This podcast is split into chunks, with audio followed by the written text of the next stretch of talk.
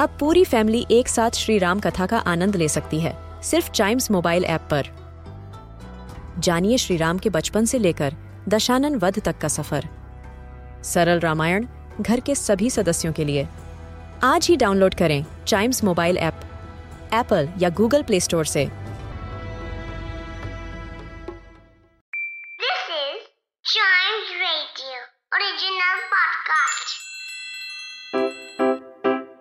Riddle सुलझाना बच्चों और बड़ों, दोनों का फेवरेट गेम है। तो आइए जुड़िए चाइम्स रेडियो के साथ और डेली जवाब दीजिए एक नई रिडल का और बन जाइए हमारे clever clocks clever clocks play करने का वक्त आ गया है मतलब रिडल्स को सॉल्व करने का वक्त आ गया है। तो शुरू करें। लास्ट एपिसोड में मैंने क्या पूछा था? A guy always in armour but never been at war कौन हो सकता है ऐसा जो हमेशा आमर के साथ रहता है, लेकिन कभी वो वॉर पे नहीं रहता? तो वो आर्मर लिए क्यों रहता है?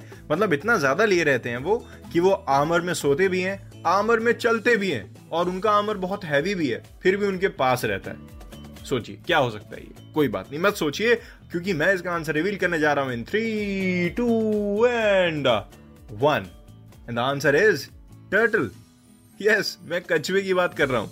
कछुआ जो होता है वो हमेशा अपने पीठ पे अपना आमर लेके चलता है और जब भी उसको ऐसे डिफेंसिव होना होता है, वो अपना मुँह अंदर करके आमर के भरोसे अपने आप को छोड़ देता है कि उसके आमर को तो कोई क्रश कर नहीं सकता और वो सेफ़ भी रहता है। सबको नेचर ने अपने अपने तरीके से बनाया है, किसको कैसे बचना है, किसको कैसे बचाना है, वो सारे आइडियाज़ सारे लिविंग ऑर्गेनिज्म के पास हैं और लिविंग ऑर्गेनिज्म में मैं इंसानों को भी इंक्लूड कर रहा हूँ। बढ़ते हैं हमारे नेक्स्ट रिडल की तरफ़, जो है I come out of earth I am sold in the market who buys me cuts off my tail and weeps beside me क्या हो सकती है ऐसी चीज़? मतलब अर्थ के अंदर से आती है मार्केट में सोल्ड की जाती है, लेकिन जो इसको खरीदता है और जो इसको काट देता है, इसकी टेल काटते ही, वो इंसान भी इसके साथ रोने लगता है। इसके साथ नहीं, इसके बगल में बैठ के रोने लगता है। क्या चीज़ हो सकती है ऐसी? बताइएगा मेरे को।